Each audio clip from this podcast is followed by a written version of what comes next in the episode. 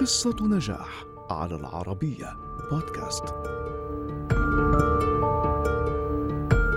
تتحرك كفراشة رغم وزنها الكبير الذي لا يسبب لها حرجا، بل هو جزء من شخصيتها التي جعلتها إحدى أهم نجمات الكوميديا بهوليوود.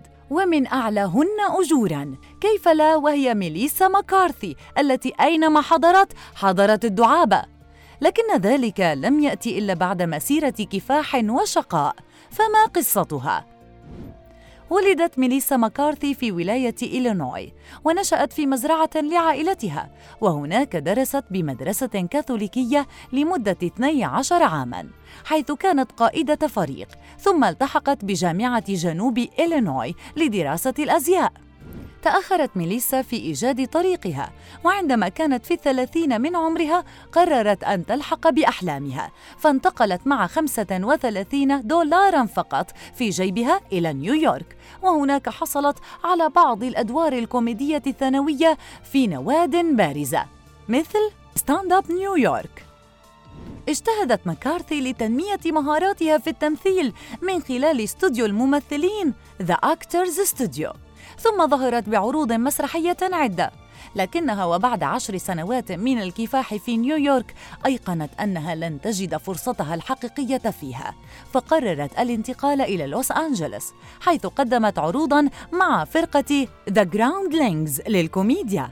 وفي هذه المدينة الواعدة تمكنت من الحصول على دور سوكي الطاهية المبدعة في المسلسل التلفزيوني إن Gilmore Girls وكان ذلك في عام 2000 تأخر النجاح حتى دق أبواب مكارثي بشكل جدي ولكن العام 2010 حمل معه الآمال حيث ظهرت بعدة عروض جيدة وقدمت أداء رائعا في العرض التلفزيوني الساخر Mike and Molly الذي حصل على إشادة كبيرة.